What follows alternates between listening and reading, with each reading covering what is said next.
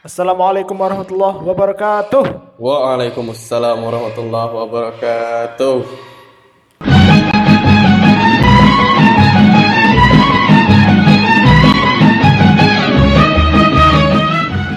Selamat pagi, siang, sore, malam untuk semua pendengar podcast Roju Lain. Selamat, selamat, selamat. Selamat. Ya, gimana, gimana? Eh, ya, kita sudah sampai di episode kedua. Sebuah pencapaian buat kita. Eh, Oke, Eh, sesuai dengan apa yang sudah kita kasih tahu di eh, episode pertama, kita bakal bahas tentang bagaimana kuliah di daerah itu. Ya, benar. Bagaimana kehidupan kampus di daerah itu. Kehidupan kampus di daerah. Kita mungkin mulai dari bagaimana perjalanan kita bisa sampai kuliah di daerah. Iya, benar, benar, benar. Eh, la- langsung langsung ke tahap ospek kayaknya. Masa langsung mau spek kita bahas nih? Apa emang? Anu, apa namanya? Nggak kita gimana? Nggak ada rencanamu kuliah keluar dulu sebelum kita masuk ke Oh, iya. apa namanya? Kuliah di daerah gitu. Sebenarnya pas di ospek itu tempat saya menyadari. Menyadari apa itu? Sebenarnya sebelum sebelum apa ya? eh, sebelum UN itu kan kelas 12 itu pasti semua orang saya kira apa namanya punya ekspektasi untuk kuliah di Jawa ya di universitas-universitas yang top top 5 Top global, top global. top 5 di Indonesia Top 5 di Ya, Indonesia. UGM atau UI atau ITB atau ya, universitas lainnya. Tapi kalau saya saya memang sudah ada firasat, firasat bakal bakal dapat di Untram. Jadi saya ya saya akhirnya memang bisa menerima. Enggak kenapa ada firasat kayak gitu tuh ya memang muncul aja di eh, memang saya juga eh, effortless ya kalau kelas 12 itu kayak lebih banyak main gitu. Eh, pelajaran kalau kalau guru jelasin suka main di belakang, maksudnya main ngobrol-ngobrol gitu sama teman, nggak perhatiin. biasa lah standar lah. tapi siswa. tapi kalau misalkan di soal sama guru saya pasti bisa jawab. Memang itu itu ciri khas saya. Tanya semua teman kelas. Terus terus? Ah, ya memang kayaknya bakal kuliah di Untram karena kalau saya bandingin sama orang-orang di sekolah lain yang memang ma- tujuannya kuliah di luar daerah di Jawa itu eh, cenderung mereka lebih ngambis ya bahasanya ya, ya. ngambis lebih banyak yang mereka keluarin entah itu finansial ataukah memang tenaga mereka untuk belajar kayak ikut bimbel misalkan kayak GO, SSC dan sebagainya gitu. oke kamu berarti bimbel dulu enggak Enggak, saya enggak. Saya enggak mengeluarkan uang. Lebih baik saya pakai untuk main di rental. Saya. kalau saya pakai apa Genius dulu Aduh. pasti apa apa Pasti sih ada kekecewaan kalau kayak gitu. Me- eh, apa sih namanya e-learning ya Iya. ya tapi lumayan apa namanya lumayan berpengaruh di kemampuan saya menjawab soal soal UN itu Tapi UN enggak dipakai Iya. untuk mau SNMPTN kayak mau SBM gitu atau bahkan mandiri ya enggak dipakai pun. Nggak dipakai cuma pakai tes itu aja Aduh. Aduh. Saya juga dulu pengen daftar kuliah di luar negeri. Cita-cita cukup tinggi, walaupun gitu ya apa namanya? Waktu SMP kan eh, bapak saya kasih lihat salah satu kampus gitu besok kamu Besok itu adalah kampus Muna. besok itu adalah kampus benar benar-benar ya tapi tidak pokoknya besok itu kampusnya do gitu nanti kita berusaha supaya bisa dapat di sana gitu. ya mungkin S1 di Undram, S2 di Malaysia Iya. mungkin bisa aja gitu. gitulah waktu, waktu itu dari SMP kan saya terus sampai SMA Mbak masih belum awalnya masih belum kepikiran untuk benar-benar kuliah di sana gitu tapi waktu SMA benar-benar mulai bulat tekad saya untuk apa untuk lanjutin kuliah di sana gitu saya cari informasinya segala macam cari informasi beasiswa segala macam sampai akhirnya saya ngajak temen gitu. Dan teman Iya. teman yang teman yang tempatmu konsultasi. Ya, apa saya- artinya rojulai? Saya diskusikan, saya ajak dia daftar kuliah eh, di sana. Kayaknya lagi ngobrol gitu kuliah di mana kuliah di mana. Tahu Di saya endingnya, tahu saya ending. di sini nih gitu. Di, di luar gitu. Tapi dia waktu saya ajak teman saya tertarik gitu. Sampai kita berdua tuh bener-bener cari sama-sama update informasi tentang itu. Tahu-tahunya waktu ini kan pengumuman SNMPTN gitu. Udah kebetulan lulus. Kamu juga SNMPTN kan? Kebetulan lulus saya di SNMPTN gitu. Nah dari situ mulai cukup apa namanya cukup bimbang gitu. Mau kayak gimana gitu kuliahnya. Nah waktu diskusi sama orang tua sama keluarga segala macam ternyata ada beberapa pertimbangan yang buat saya harus menunda dulu langkah saya kuliah di sana waduh gitu dah Terus, pokoknya terus sempat sempat tes enggak di sana? Enggak, karena memang sudah eh, karena rencananya kan saya kuliah di sana itu per- daftarnya tuh setelah satu semester kuliah di sini. Jadi mau enggak mau memang harus didaftar ulang segala macam kuliah di Mataram kan. Iya. Udah, mau enggak mau udah kayak gitu supaya misalnya kalau misalnya enggak lolos juga eh, eh, apa namanya bisa lanjutin kuliah di Mataram gitu. Walaupun begitu, tapi ya apa namanya ya dia kan te- kayak tesnya tuh kayak pakai nilai UN gitu. Nah itu sebenarnya yang buat saya lumayan Oh, ngejar lumayan apa ya ambisius gitu di SMA buat kejar nilai supaya dapat standar itu karena Iya. luma- lumayan bulat ya saya untuk kuliah di sana. Pas dapat gitu udah udah agak tenang lah cukup nilainya gitu. Nah waktu itu agak bimbang diskusi sama keluarga ternyata dapatnya di di apa namanya pak akhirnya stay di Mataram gitu dengan beberapa pertimbangan gitu. Jadi teman saya yang saya ajak itu dengan segala kemampuan persuasi saya, saya ajak ternyata dia yang sendiri kuliah di sana. Aduh? Ternyata dia yang sendiri kuliah di tempat yang kita sama-sama cita-citakan. Oh, atau atau mungkin next episode kita bakal undang temennya itu ya. Iya, kita mungkin Bagaimana kita bahas kuliah di luar negeri? Kuliah di luar negeri ya, di luar negeri. Indonesia. sih. Eh, pokoknya di luar daerah gitu. ya. Eh, terus Ya. kalau saya kan ospek nih. Terus waktu disuruh nyanyi Mars Mars Undram gitu kan.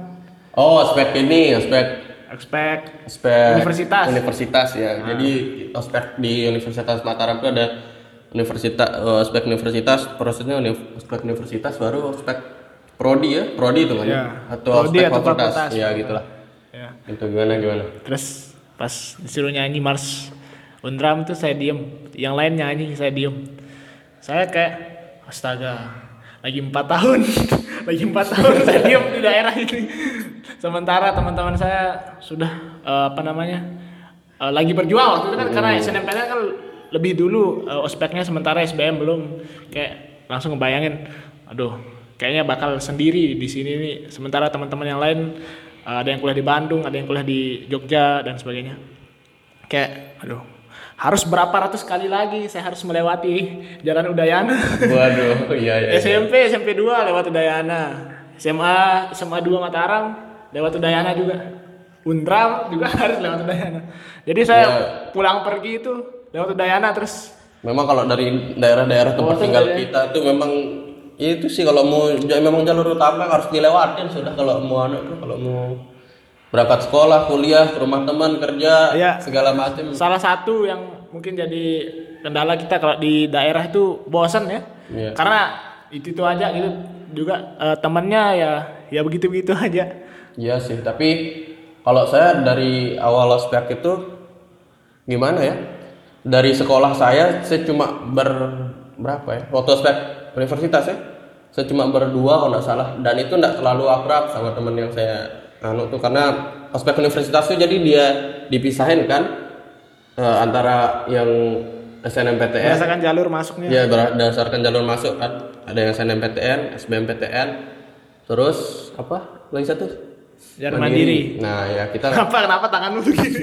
ya maksudnya Karena bukan. mandiri membutuhkan Itu proses mengingat saya itu. membutuhkan finansial yang lebih untuk masuk jalur mandiri. Bukan. Eh, ya gitu lah pokoknya. Eh, Uang pangkal.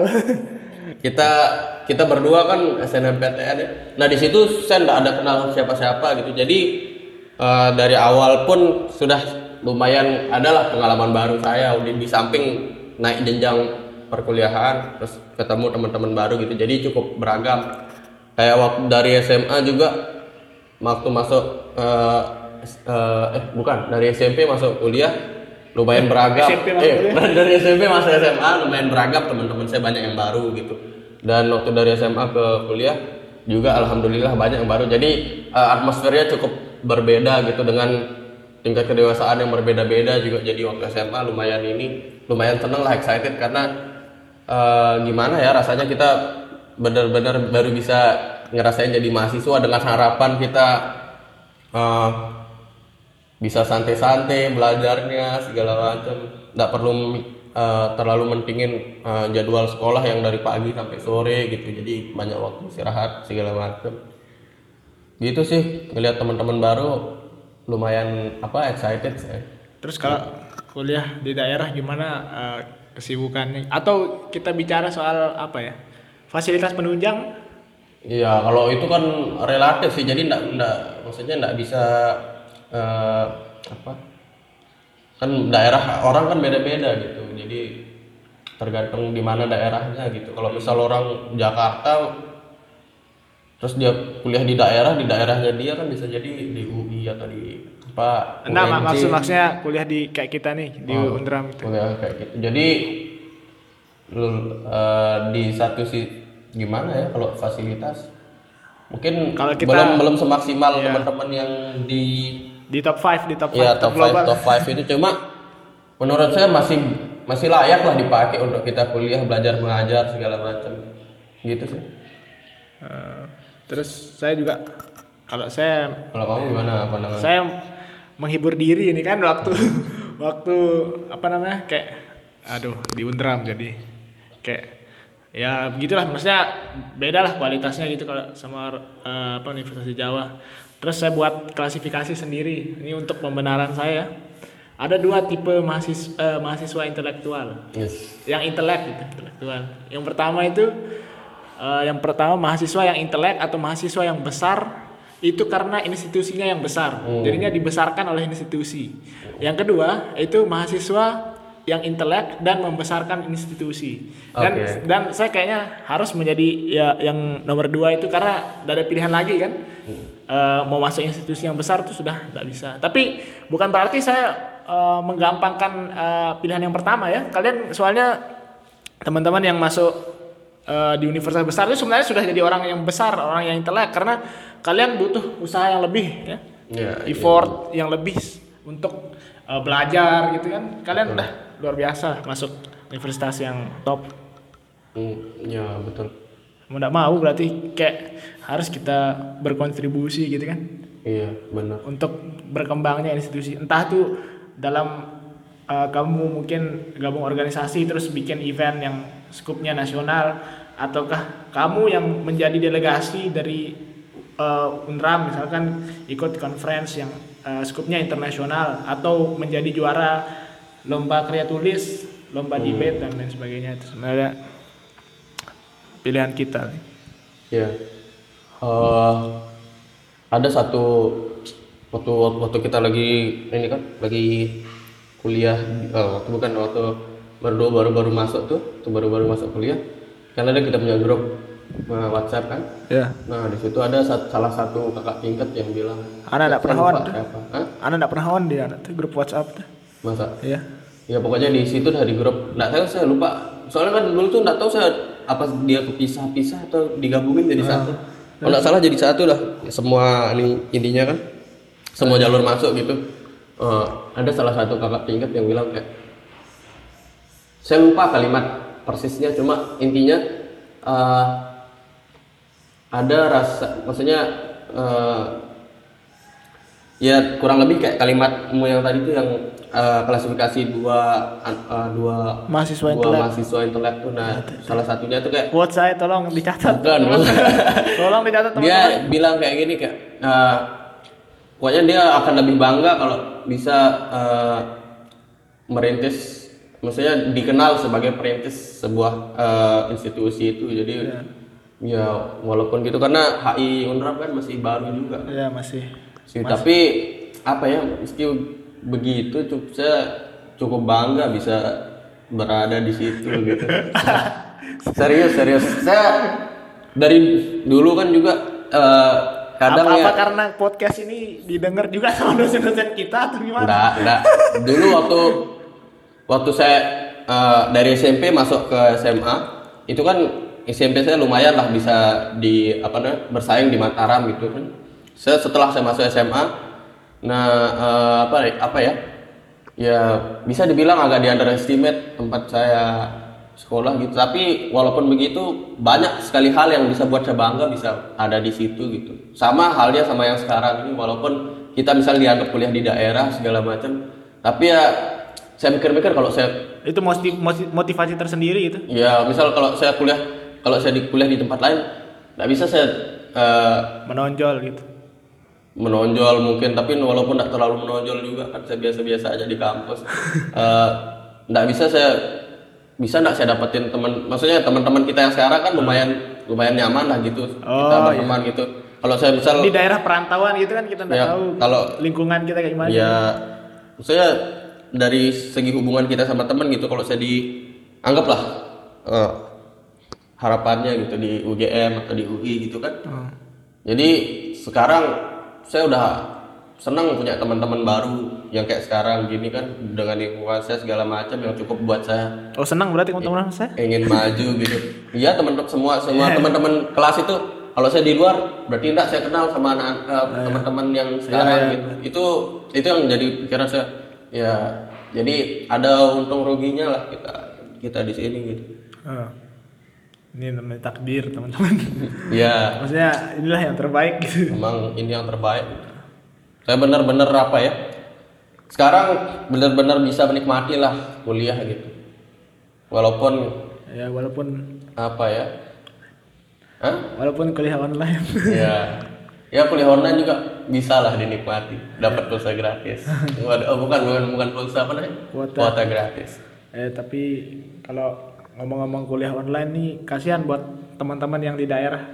Karena kita di daerah kita di Anda maksudnya di dia kita walaupun di daerah maksudnya kita di daerah kota gitu kan. ya Kotanya masih Oh, masih lah Kota lah. sinyal itu menjangkau kita. Tapi kalau misalkan udah 4G lah ya ya kalau misalkan yang di pelosok masih kesusahan itu sampai apa namanya? cari cari sinyal buat sekedar ikut kelas tuh susah. Hmm. Apalagi untuk teman-teman yang jurusannya jurusan saintek ya. Itu kan sebenarnya butuh eksplanasi yang betul-betul jelas dari dosennya. Nah, kalau misalkan tertinggal aja satu dua pertemuan itu kan karena hanya alasan teknis itu kan kasihan juga buat teman-teman itu.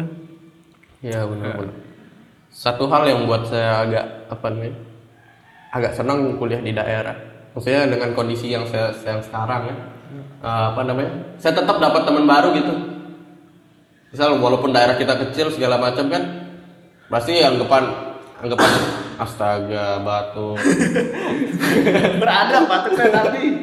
nggak mau pakai kayak Pogba itu tapi ya wal- karena kalau ngelihat kondisi daerah kita yang kecil gitu maksudnya pergerakan manusia aja pasti itu itu aja Iya. gitu.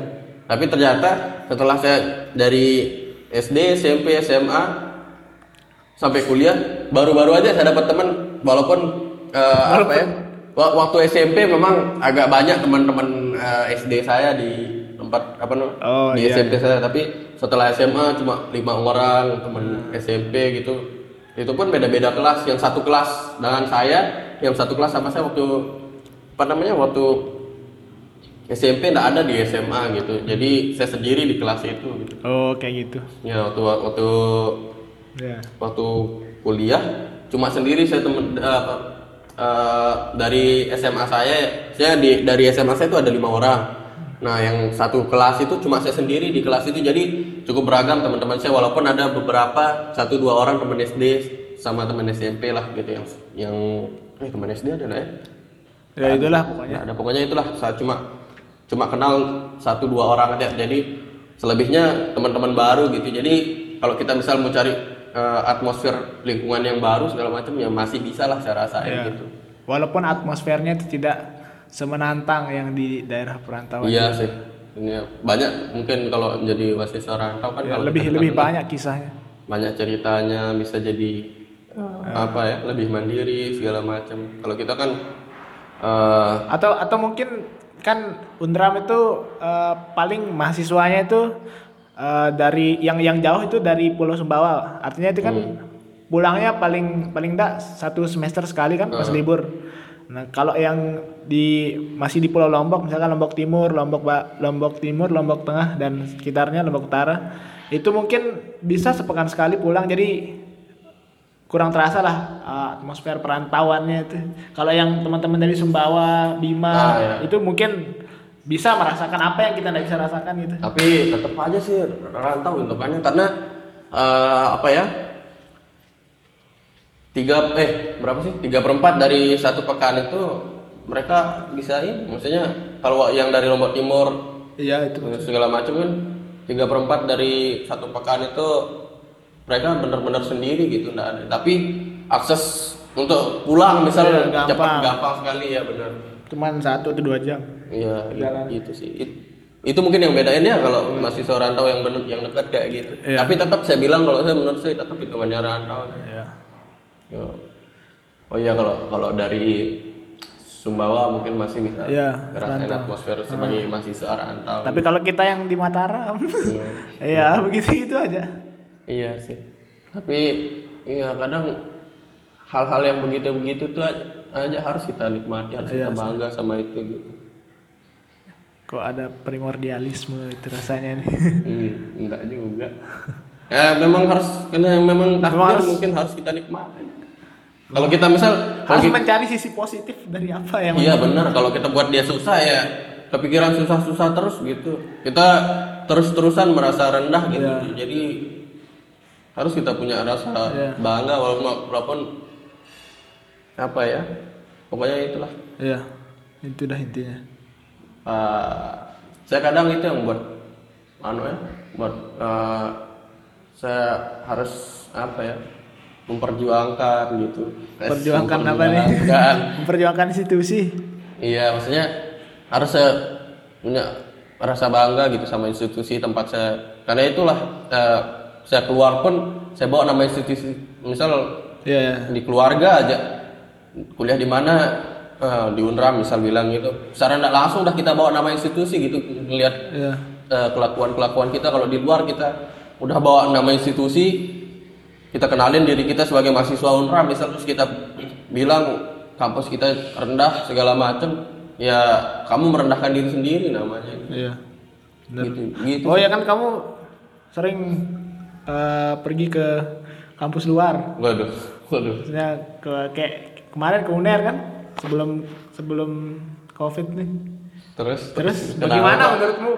Menurutmu kamu bandingin prodimu yang di sini nih sama yang di sana yang sudah mapan gitu, yang Saya- yang sudah lama memang di udah puluhan tahun. saya enggak kalau mau dibandingin saya masih belum bisa dibandingin kayaknya waktu saya datang soalnya sedang sedang libur waktu itu jadi atmosfer perkuliahannya juga enggak ada. Tapi mungkin kalau dibandingin ya yang saya bisa lihat kasat mata aja gitu. Jadi dari infrastruktur aja. Dan- Oh. dan itu karena mungkin udah lebih lama udah lama ada beberapa gedungnya juga visip visipnya ya udah enggak salah nih teman-teman udah maaf kalau kalau salah. Jadi di visipnya itu pokoknya dia lebih inilah lebih udah karena udah jadi lah karena udah beberapa lama gitu lagi dari segi infrastruktur dengan kita yang masih masih baru gitu Iya. masih merintis segala macam masih banyak perbaikan di, di apa namanya di kampus gitu gedungnya gitu. Tapi selebihnya dari itu saya masih belum tahu sih gimana ininya. Apa namanya eh dari atmosfer belajarnya atmosfer kita masuk kampusnya segala macam masih. Bagaimana dialektika di kelas gitu? Iya gitu. Karena karena kan kalau mau ngerasain itu ya harus Harus sit in, sit in, sit in di kelas. ya. Dan, jadi kalau dari segi yang lain masih belum bisa lah saya bandingin Apalagi? tapi ya kalau di maksudnya atmosfer belajarnya ya kalau di kelas kita ya di kalau yang saya rasain cukup kompetitif sih saya bilang Iya. walaupun kita di daerah gitu Heeh. ya maksudnya masih masih lah bisa bersaing gitu saya bilang ya walaupun masih banyak yang perlu dipelajari tentang sistem belajar terus eh, kurikulum apa segala macam gitu. Tapi dari segi mahasiswa aja, saya lihat kakak-kakak tingkat juga Iya. pintar. Iya. Maksudnya kualitas kualitas yang bagus gitu. Maksudnya bersaing lah gitu. Ya bisa lah bersaing, gitu kompetitif. Artinya bukan tidak mungkin kita eh, apa namanya institusi kita yang sekarang itu bisa menja bisa lah pada taraf eh, apa? Taraf gimana apa? bahasanya? Bahasanya supaya supaya aman. Sup- eh, bisa lah eh, institusi kita gitu perlahan demi perlahan itu Hmm, meningkat terus kualitasnya. Tapi kalau Hayun Ram saya bilang dari awal kita masuk ya cukup pesat kok perkembangannya gitu. ya.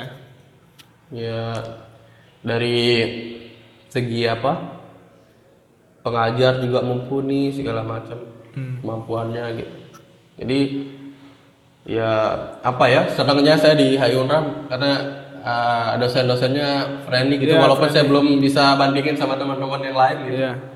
Uh, sangat friendly gitu. Jadi kita bisa belajar dengan cara kita yang sekarang gitu. ya bisa diskusi-diskusi ringan sambil ngopi di kantin misalnya ya gitu jadi tidak terlalu apa namanya serius tidak tidak serius serius Ya. sekali gitu Enggak kayak saya saya kayak gini misalkan orang-orang waktu saya masih SMA tuh hubungan sama dosen tuh kayak kita harus Iya, iya, iya, iya. tunduk Benar-benar. hormat gitu kayak dosen kayak kita perlakukan seolah jadi raja gitu. Tapi bukan bukan berarti saya tidak hormat sama dosen ini.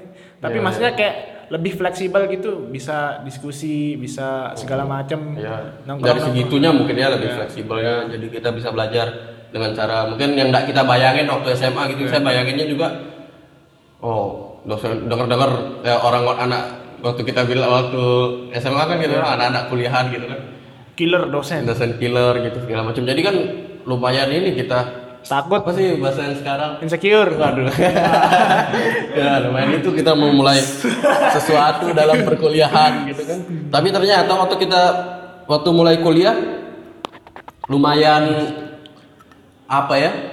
Lumayan ini sih, lumayan fleksibel gitu. Jadi santai kita belajarnya enak juga. Kalau saya cukup nyaman dengan eh, dosen-dosen yang sekarang, terus eh, dengan cara kita bisa diskusi, nanya-nanya di luar kegiatan ini, eh, di luar apa namanya?